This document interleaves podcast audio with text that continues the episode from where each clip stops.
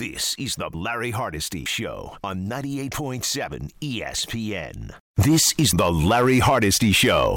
Tonight, Miami Heat and the Denver Nuggets. I'm expecting Miami to play a little better. Miami's got to win this game. Okay, you don't want to go down 0-2, even though you're going home. Now, I'm going to give Miami a game because of how well they've played. But I will say that Denver, for the first three quarters of that game, very impressive. And Jokic didn't even play hardly. He was a facilitator. He was very happy with just passing the ball and looking for open guys. And then when he decided to shoot, you look down, he was like, what? Triple double? Again? This is the Larry Hardesty Show on 98.7 ESPN. Hour number three of our Sunday conversation with you. Thank you for joining us at 1 800 919 3776. Also, ring us up on Twitter at Hardesty ESPN, at ESPNNY 98 underscore 7 FM. So, as I was looking through and discussing what changes the Knicks and Nets were going to make, and then just looking at highlights of the new collective bargaining agreement and seeing that there's salary cap changes and free agency changes and all these different things, after my head start stopped spinning, I said to our producers, I need Bobby Marks on the phone right away because my law degree and my uh, mathematics degree is not going to help me at, at all. I'm I'm confused totally. So here he is, the aforementioned genius our front office insider for the NBA, Bobby Marks. Hi, Bobby. How are you? I'm good, Larry. How are you? Happy Sunday. Happy Sunday. Good to talk to you, my friend. Um, Bobby, let let let's start with the let's start with the the salary cap changes and how it relates to trades. And if I'm correct, it doesn't happen this year. It really starts next season. Correct? Yeah, I would say the um, the teeth of the changes um, won't happen until the 2024 off season here. Um, basically, you know, the league is kind of giving you a, a, kind of a year to get all your finances in order um, before you, you know, uh, some of the you know stringent rules are going to come in, in place. But um, but yeah, I mean, if you are for this year, let's just say, um, you know, the big changes for this year is that um, teams like Golden State and the Clippers and Miami, you know, they won't have their you know, tax mid-level exception like they've had in prior years. So, for example, Denver um, wouldn't have been able to sign Bruce Brown, who certainly has played a role. Um, the same with, um, you know, Donte DiVincenzo and Golden State. So those higher spending teams won't have that access to that. Uh, the, tr- the, the trade rules change a little bit here where you can take, um, instead of 125% back, it's 110% um, players bought out of the contract. Miami wouldn't have been able to sign um, if this was next year. They wouldn't have been able to sign Kevin Love. Um, so yeah, there are some there are some tweaks to it. Um, you know, certainly um, you know for this upcoming uh, upcoming season, but then the following year, then it gets really tight. I mean, as far as you know, they're, they're basically different levels. If you're over a certain level, which we call the second apron, you're not going to be able to go out and aggregate salary in a trade right? You're not going to be able to take back more money in a trade. Um, your draft picks are restricted as far as you know. Phoenix wouldn't have been able to add a fourth first round pick in the Brooklyn Kevin Durant trade. Um, you know, there's future restrictions as far as what happens with your draft picks here. But um, yeah, I mean, the goal is try to bring some parity, more parity, I guess, um, that we uh, already have in this league here, and um, you know, Denver is going to be a, a, great case study because they're the only three team, they're the only team that has three max players under contract with Jokic, Murray, and Porter, and they can keep all these players here. But what happens is, is that it makes it a lot harder to build um, outside of your own, go out and get players in free agency here. Um, so it's it's going to be, you know, there's still a lot to digest here. But I would say, yeah, I mean, a lot of the the rules um, really don't come into effect until the 2024 off season. So, Bobby, while we're trying to get more parity, is that a paraphrase for saying we're trying to limit this super team thing that's been going on the past couple of seasons? Yeah, I mean, I won't call it a hard cap, um, but I do think it's going to make roster building extremely more challenging. Um, you know, Brooklyn wouldn't have been able to, out, to go out and get James Harden in that trade with Houston. You know, a few a few years back here. Um, you the ability. I think it's going to be extremely hard to have three max players under contract if you don't have draft picks or if you don't have a good base of young players around them. Um, you know the super teams, whether it been Brooklyn or the Clippers or you know some of the you know, Golden State's different just because they're more homegrown. Um, you know, it it just makes, as I said, roster building extremely hard. It's going to make what's going to happen, Larry, is that when the next whoever that next disgruntled All Star is going to be become available, you know those teams out there, um, you know, who already have two max players won't won't be able to go out and get him. Won't be able to get go out and get that third guy. So um, I think if you're looking at a team like New York, you know, New York's in a, probably in probably as great of a spot as as any of these teams here because you know with their as you know with their draft picks and with their there's no max player on this contract. There's every player on this roster is under thirty million dollars here, um, and they're in a um, and they're, they're in a really good good position here. But yeah, I, I would say the days of these, you know, the big three, um, if it's not homegrown, um, it's probably I would say it's probably over. Mm, interesting. NBA front office front office insider Bobby Marks is my guest here on the Larry Hardesty Show on 98.7 ESPN. Bobby, I've always been fascinated with this, and I've spoken about it on the show, and I want to get your thoughts because you've been there. Take us through how front office folks look at their team, president, general manager, owner. How do they look at their team? And and the Knicks are an example. I'll use them as an example when you look at this Knick team, you've got Julius Randle, who averages 25 and 10. You've added Jalen Brunson. You've got draft choices, as you mentioned. You've got a decent bench. You've got Josh Hart, who you're going to have to sign. And you've got a head coach who's in year going on to year four of his five year deal.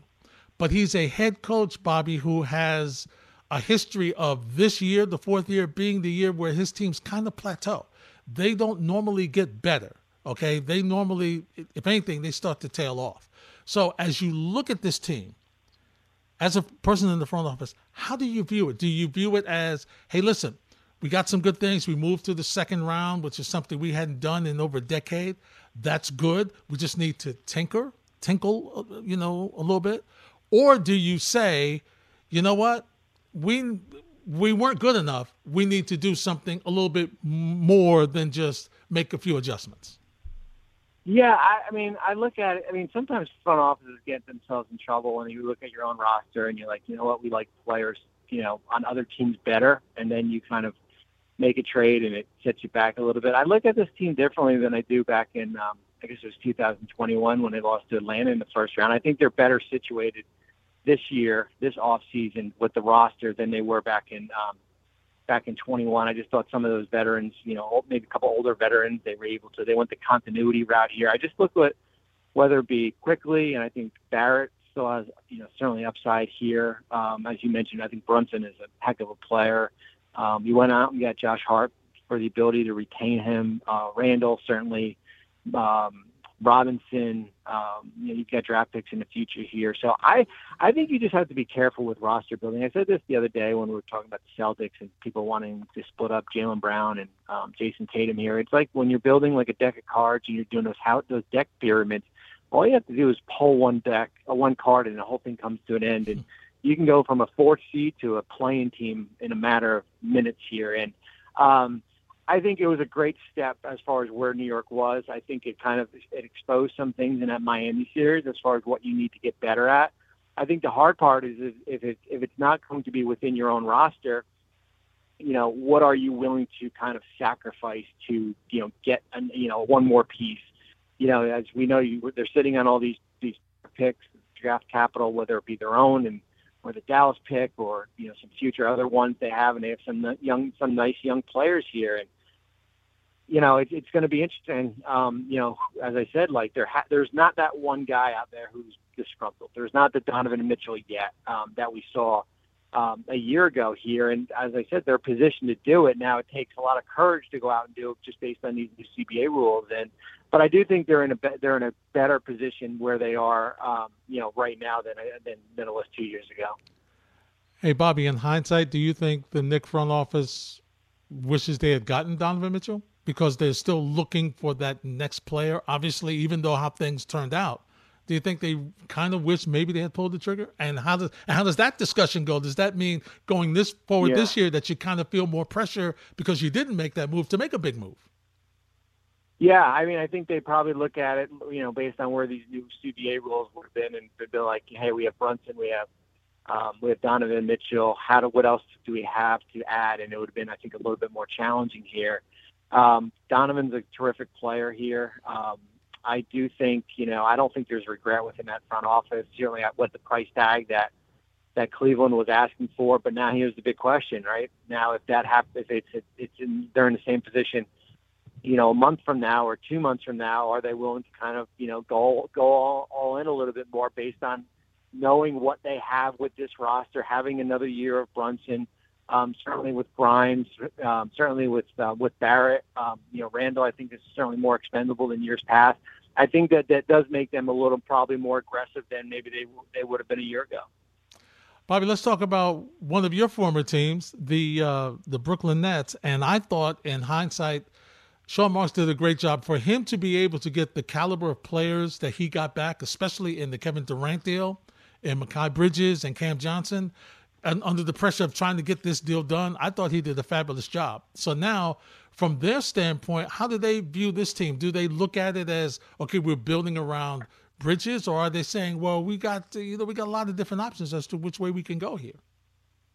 Yeah, I would. I mean, you never want to say people players are untouchable, but I, I would say Mikal Bridges is pretty close to you know untouchable unless something really wows Brooklyn here. I, I almost compare this Brooklyn team post trade deadline to where they were back in eighteen nineteen when they had a they had a really nice young you know nice team with you know whether it be D'Angelo Russell and Spencer Dinwiddie and Joe Harris in that group that lost to Philly um, in that first round. I, I compare them similar. I think over the course of 82 games, as is, they're probably a 500 team and they're fighting to get into the playing spot here. And my question for for um, if you're the Nets is, you know, you have a lot of different routes you can go. You have I think eight guys on expiring contracts, including Spencer Dinwiddie to extend him.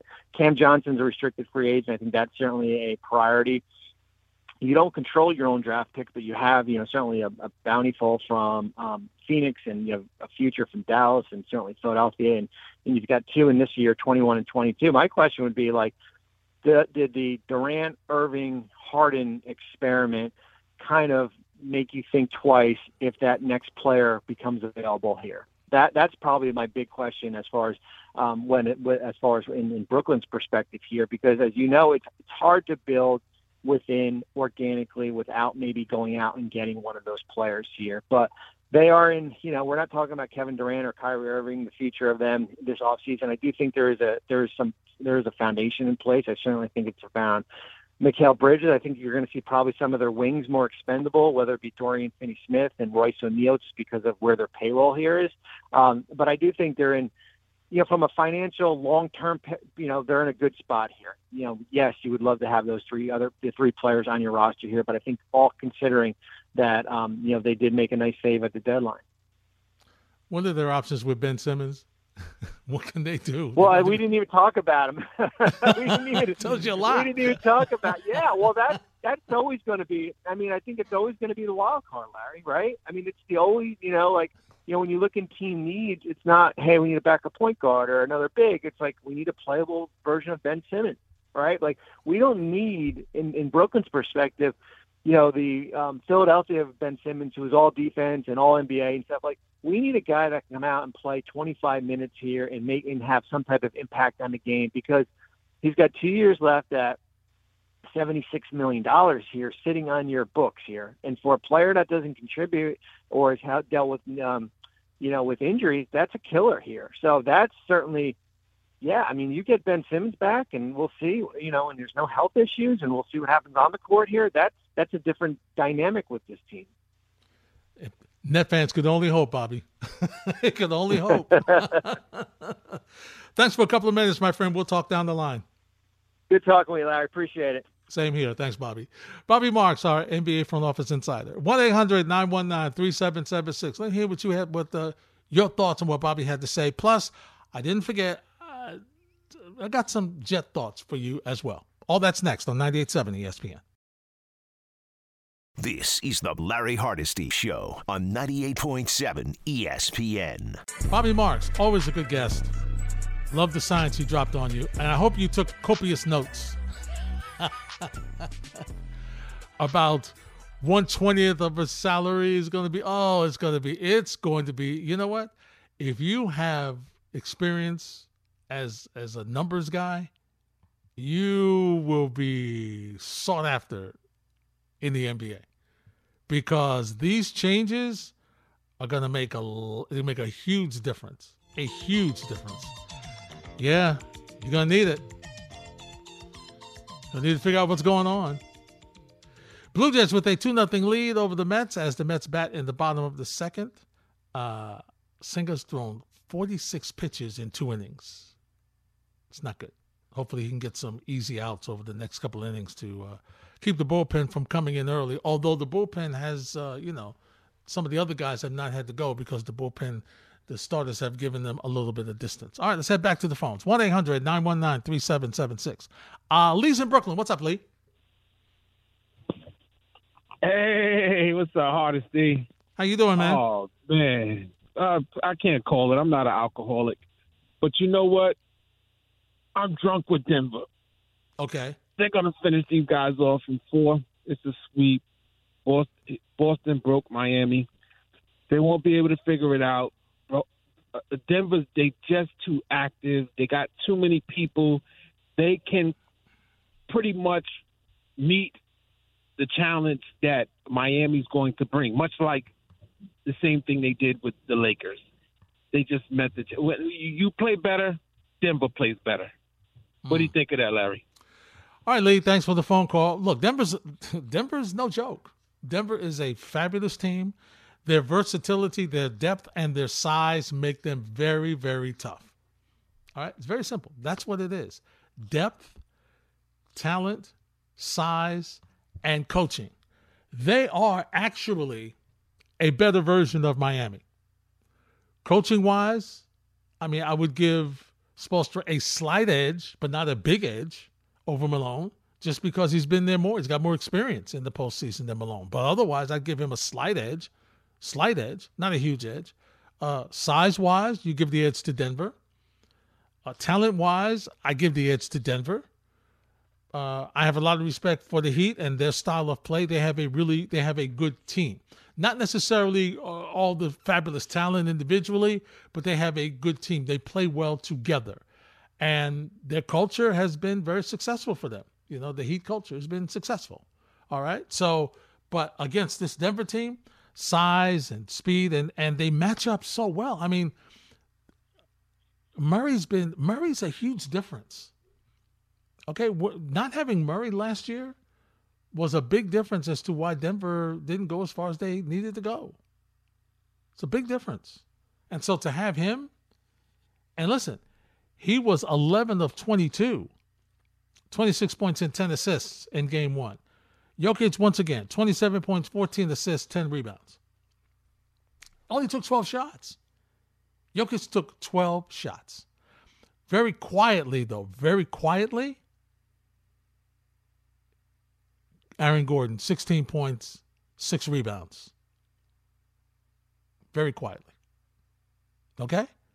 Michael Porter Jr., 14 points, 13 rebounds. And Kentavious Caldwell Pope only had seven points with eight shots. He's going to shoot better. So, and Brown gave you 10 points coming off the bench. So, once again, uh, size, depth, it's going to be tough for Miami to win this series. I don't see them winning the series, but I do think they will win at least one game. And I and there might be a game where Denver just has an off game and Miami's able to steal one. So I think I I think I predicted them in six, but I really I really think it's going to be five. I really do. Uh, Artie's in Brooklyn. What's up, Artie? Hey, Larry. Thanks for taking the call, bud. You got you it, man. What's happening? Listening to the uh, to your guest, I'm sitting there. I'm going. In a couple of years, and that's going to be past us again. Like, you know what I'm saying? I just have this feeling like now's the time that the Knicks have to take advantage and grab the ring. They they they passed expectations, and I'm looking at Miami and I'm saying we're more talented. I mean, when they have Herro on the team, that's one thing, but we were more talented. I don't know if we got out coached. But I know we got outplayed, especially on the three point. You know, and that's where the game is now. Mm-hmm. And I think the Knicks, gee, uh, the uh, the administration has to make a move and get this team where you know you got to go for it, just like what the Jets did, and just like what the Mets did. The Mets went for it.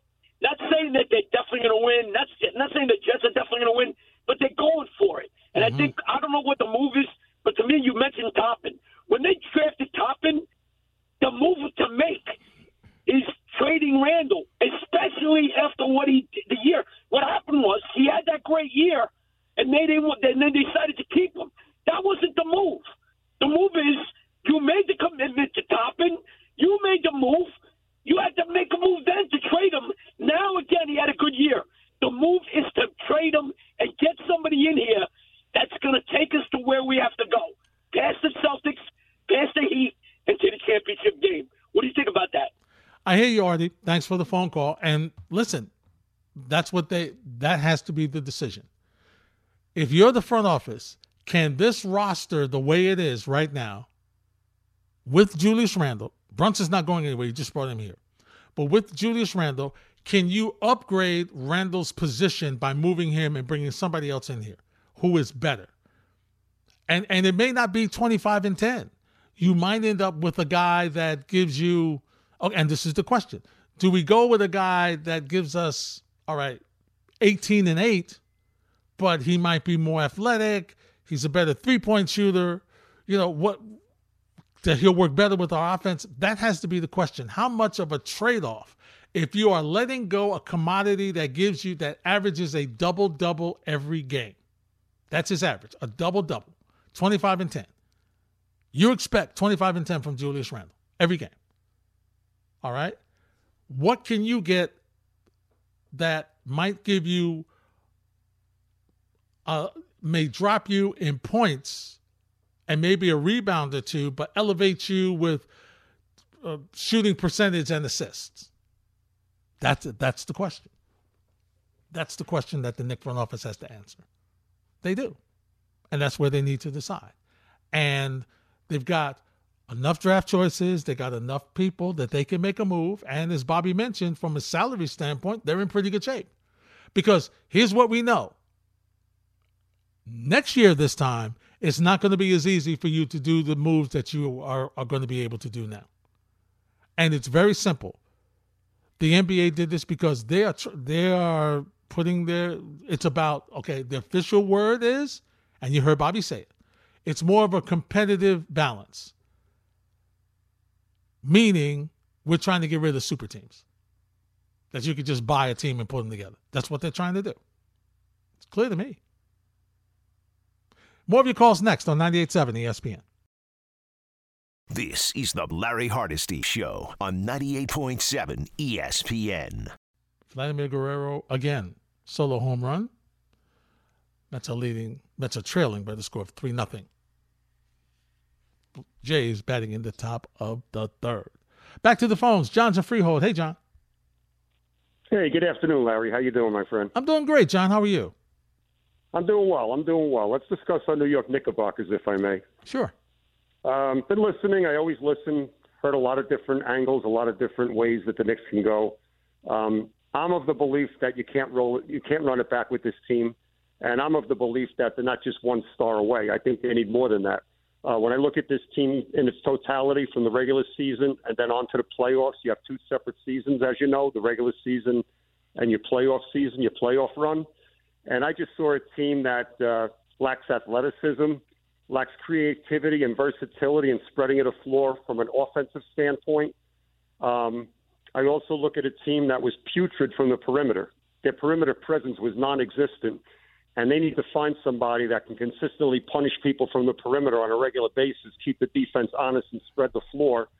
Uh, you got too many isolation players on this roster, as I see it, Larry. You got Brunson, you got Barrett, and you got Randle. All three are ISO players. They hold the ball and pound the ball into the hardwood way too much for my liking. And I need to see more creativity, more versatility, more spreading of the offense, more offensive options as a whole and I need all five on the floor to, to legitimately have the ability to score. And they don't have that right now. Um, I don't like our man in the middle with Mitchell Robinson. I know he's athletic. I know he's a tremendous offensive rebounder, but he can't hit a free throw. He can't hit a perimeter shot. He hasn't added to his offense in any way. He's got no go-to move of any kind, and they could they could lay, lay off him. He's a guy that they don't have to defend. They don't have to worry about hurting him from an offensive standpoint And that's a weakness and something that bothers me with this roster. Now, I've got some ideas. I'll run them by you. You let me know what you think. Mm-hmm. Um, first move I would do is this, Larry. I, I, w- I want to replicate what they did last off season in free agency. They brought Jalen Brunson in as a free agent, unrestricted. They did not have to surrender any draft picks. They did not have to surrender any of their young talent from their existing roster, and that was a home run. I want to replicate that this off season, this summer, with free agency once again, and I want to bring in Caris LeVert. Caris LeVert is a wing that's super athletic. He's long. He's gotten better every season. He had his best three point shooting percentage in his NBA career this past season with Cleveland. He was the best player on the floor for Cleveland during the Knick Cleveland series. I think he's a player that's on the rise and has continued to improve and get better. He's already proven that he could play well and win here in New York with the Brooklyn Nets. I want to do the same thing with Seth Curry. I want to bring Seth Curry in as a free agent, unrestricted.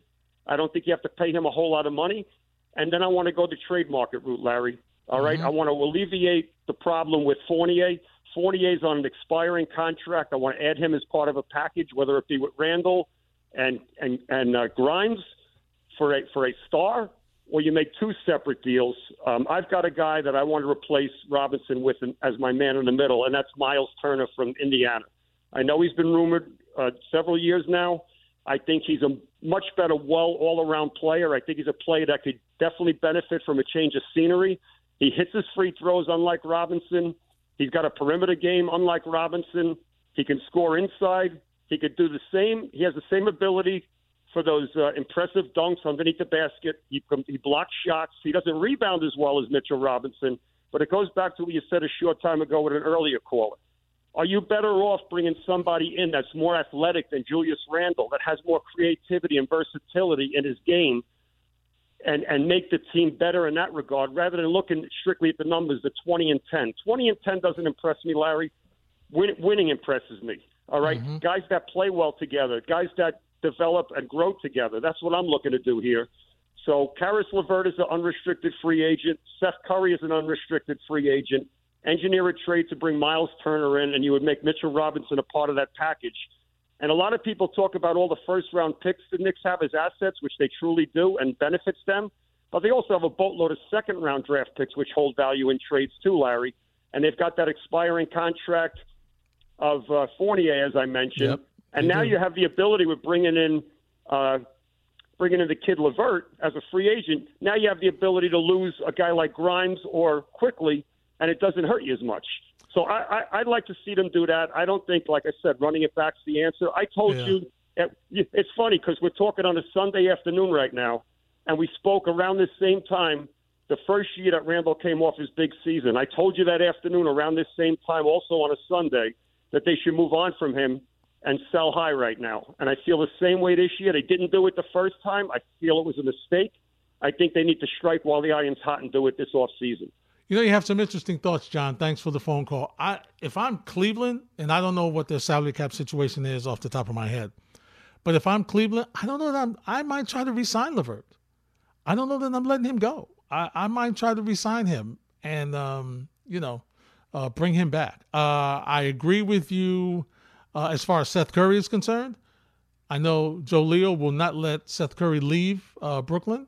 But uh, I agree with you, him, because you need somebody that can shoot. You need a scorer, a consistent scorer. He's that guy. I've wanted. Listen, I've wanted Seth Curry for a couple of years. so uh, you know, but yeah, you could sign him. Miles Turner is interesting, uh, and you're right. He's been rumored to be coming here forever. I mean, every couple of years, he's a Miles Turner sighting. Uh, he is more offensive minded than Mitchell Robinson. Everything you said is true. Uh, but here's the question. Here's what the question is going to be. Because Thibs loves Robinson. So will Thibs be okay? Because I think Thibs has a little more power because of the fact that the team has, you know, gone further. Does does does Thibs take the hit scoring wise with Turner rather than his defense and rebounding that he loves from Mitchell Robinson. Because Thibs doesn't care whether he rebound Thibs doesn't care whether Mitchell Robinson takes a shot or not. He would love him to shoot better at the free throw line. There's no question about that. But Thibs could care less about offensive offensive uh, shooting or stretching the field or stretching the, the, the court rather with with anybody because he loves his defense. So that's going to be a question. I and to be honest, they both are kind of equal in their availability because that's the one concern that I have about Mitchell Robinson, and that has been that um, he's not available a lot. He's been, he has times when he's not available, so that's a concern. And the other concern I have about Mitchell, he doesn't. You talk about offense. He's got to handle the ball first, John. Can't dribble. He puts the ball on the floor. It's gone. Gone. Um, it is going to be interesting to see what the Knicks do. It really is. Trey's in Brooklyn, Texas, or maybe he's still in Brooklyn. He's next on 98.7 ESPN. Hey, Trey. Oh, Larry, unfortunately, I'm back in Brooklyn, Texas. I all right, that's all right. Larry, I, I, I heard, I, I, heard and saw that you were in town. You look good. Man, ooh, we had a good time yesterday. I heard. First off, shout out to my sister Queen Buddha. Okay, sis, sis is like the tour guide. Okay, she was she was shot. She was like, boom, over here. This is where they shot Beach Street right here, and uh-huh. over here, this is where you. Oh yeah, we had a, we had a good time. We had that's when you were family, you feel safe, and we yes. was good. We had a good time. Good, good. So glad to hear it. Yeah. Uh, so, but next time, you know, you got to be involved in that. You know, cause, you yeah, know, yeah. We'll we'll, we'll uh, try to. It was a little short notice. We'll try to we'll try to move some things around next time. Yep. We, we, got time. We got yep. time. Yep. So John from Freehold, you know, he's the Messiah, man. You know, you know how we feel about John, man. John knows stuff. He's the GM. And I agree with a lot of what he's saying, mm-hmm. but I think it's like, I think also what we also have to understand is like, like you said, is Thibs going to want to get a, get rid? that's his guy. Both of them, that, Randle and that, Robinson. exactly. I think I just think it's going to be tough to do that. I'm not saying it's impossible because at the end of the day, we're trying to build a winner, man. So mm-hmm. your, your, feelings and everything are are secondary at this point. So I don't know. I, I like I, I, like the direction of the team, but it, it, we we got to we got to tweak some things, man. Like you said, in the half court, it's it's there's nothing there.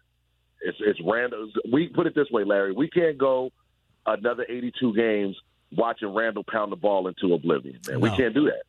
We can't. Nope. We can't. And and we can't put another 82 games on Brunson's shoulder by himself and hoping that we can hit every three that we shoot. Mm-hmm.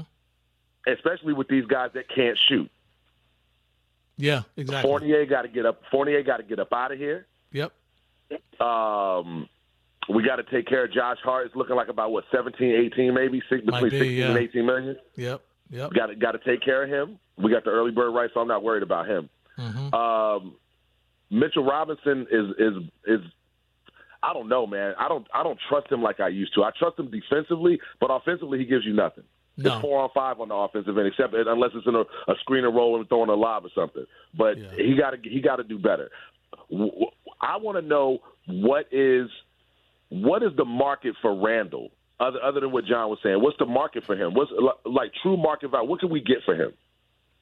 It's a good question. Uh, it depends on who, because okay, if you look at him in the postseason, you could say, mm-hmm. well, you know what, he had the ankle. He's not, you know, obviously the ankle was more hurt seriously than what Which we thought because he's had surgery. It needed surgery. Okay, so, so right, obviously that that affected. Mm-hmm. And mm-hmm. during the year, he was. Now, bear with me, Trey. He was better in air quotes. I got yes. air quotes up. He was better no. because he dropped the, he dropped the turnovers because he had Jalen Brunson. So he was able to yes. get the ball in certain positions where he was able to just turn and shoot. Okay, were there were there stretches, usually in the fourth quarter, where it was okay. Here we go. We we're about to get the Jr. turnover because it's going in the spin cycle or something like that.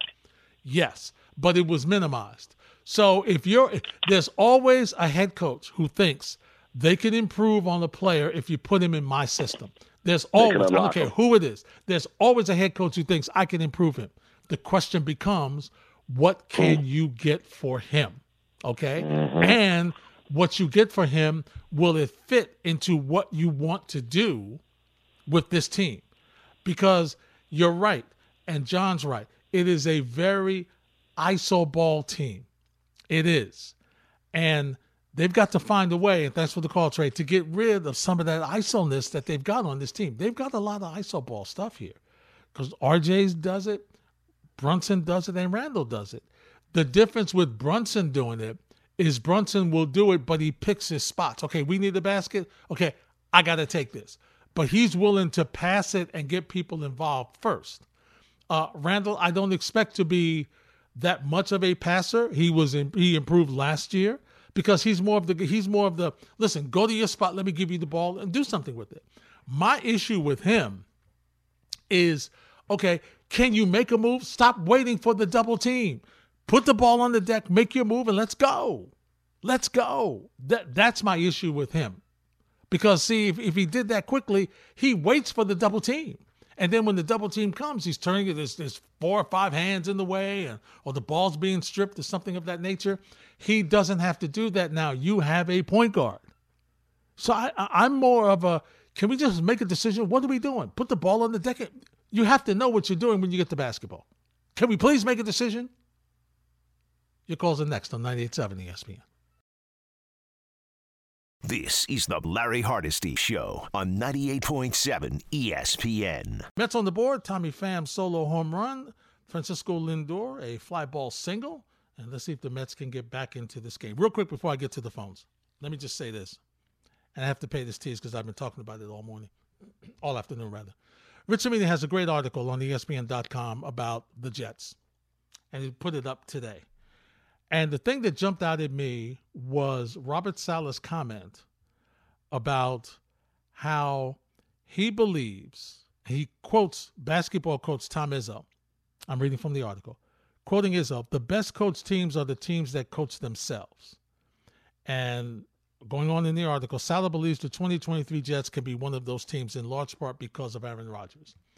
Is it always important for you to have a guy who can further what's going on in the locker room from what you're saying?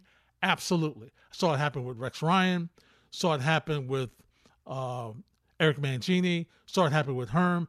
Every that's why every coach has a player that they like that's familiar with what they like done that can help with their culture to keep an eye on what's going on in the locker room because that's how they can keep that's how the locker room stays under control. Okay? But in this case, Robert Saleh has to remember that if this team doesn't go well, he's going to lose his job. He still has to have his imprint on this team. Once again, I get what he's saying. I get that you want to have your voice in the locker room with a player like Aaron Rodgers. Yes, you do. No question about it. And he will be a help. But defensively, this team is going to rely on Saleh defense and overall, he still has to coach this team. His imprint still has to be on this team. Uh, Aaron Rodgers is not going to help with the coach that has this team prepared to play on Sunday. With preparation, he's not going to help with that. He's not going to help with uh, the mindset, cutting down on turnovers, being disciplined. He's not going to help with any of those things. That comes from the head coach and only the head coach. Yes, Rodgers and the other veterans can further the message, but the message has to be established with the head coach. That's the way it's got to go. So yeah, Rodgers will help, and then if if if which is also in, in Cimini's article that the Jets have, I think he has over the first month of the season, or the first six weeks, they've got the um, they've got the toughest. Uh, here it is from week one to week twelve. Based on the 2022 winning percentage, the Jets have the hardest schedule in the league, a 6-16 winning percentage for their opponents, eight of whom made the playoffs. From week 13 to 18, schedule ranks 27th in difficulty based on last year. So if you get off to a slow start, please, your next going to be on the line. So you have to start fast. And starting fast means you got to be disciplined and have your guys ready to go. All right, let's get back to the phones. 1 800 919 3776. Uh, let's go with Alex in the Big Apple. Alex, you're next on 98.7. Hey, thanks for taking my call. You got it. What's up? So I just want to talk about the Knicks. I got some ideas from the last caller talking about it. I just feel like um, first move they have to do is get rid of Randle, but I would sign Austin Reaves. I'd, I'd give him a contract where uh, the Lakers can't match it This guy, post All Star break, averaged 17 points a game. That's what Brunson averaged in his, I believe, in his final year with Dallas. In the playoffs, he took his game to another level. He averaged 40 um, from three, 44 percent in the playoffs. He, he's a great shooter. Just he's a, a great all around player, and he can bring a lot to the team. And I would I would trade Barrett for DeRozan. Um, even and if you have to include a first, include a first. DeRozan is still an elite level scorer. You got to let Obi eighth pick, let him play 30 to 35 minutes a night, let see what he could do at power forward.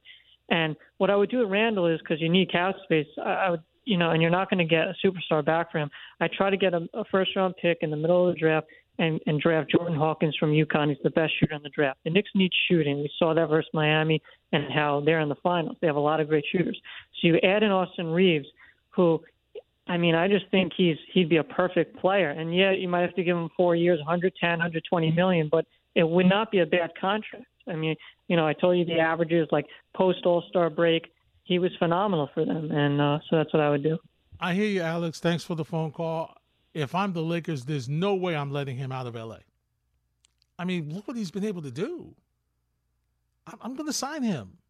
I, I need scoring. I'm not. I'm not. If I'm anything with the Lakers, I am not moving Reaves. Uh, I hear what you're saying about Randle moving him, but I, I got to get more than the first round pick for him.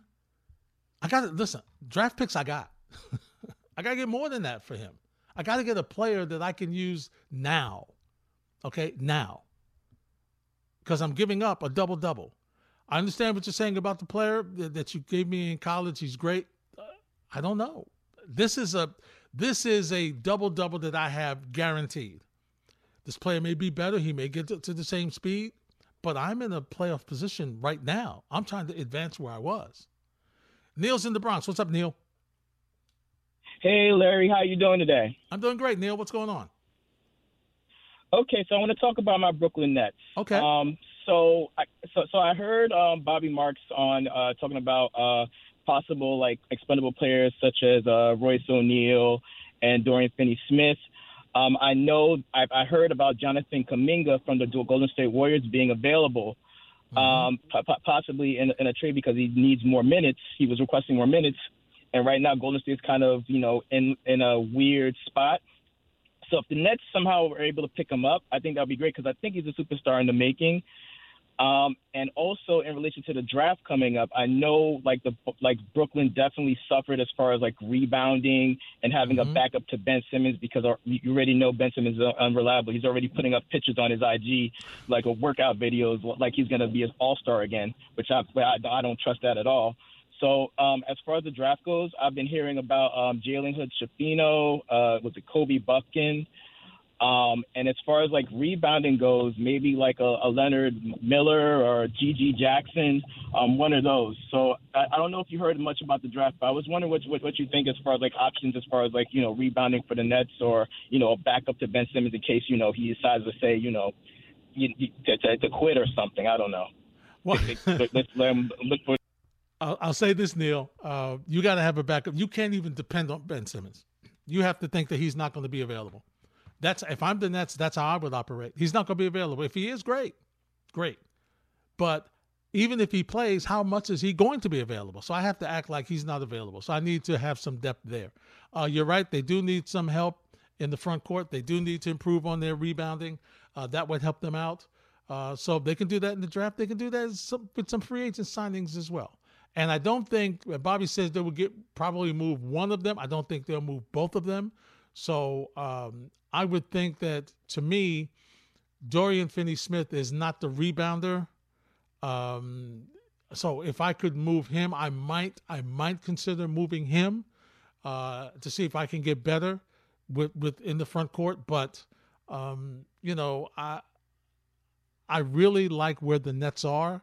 They just have to be shrewd with what they're going to do. And listen, I I respect Spencer Dinwiddie, I'm not sure. I think I need another guard to move him to the two. I think I need a point guard. I'm, I'm just not. I, I just don't. I don't have a lot of faith in him moving the basketball, getting other people involved. I'd rather him at the two spot where he can just shoot, and I've got somebody else that's charged with not only looking for their own shot, but getting other people involved as well. So that's where that, that's where I would really go if I'm Brooklyn. That wraps up this edition of the Larry Hardesty Show. We thank you for joining us on this Sunday afternoon. Special thanks to my special guest Bobby Marks, NBA NBA front office insider for ESPN, also Harvey and Joe. Thank you very much. We'll see you tomorrow night. Gordon Damer and I will have ESPN New York tonight at 10. Right now, we continue the conversation on 98.7 ESPN.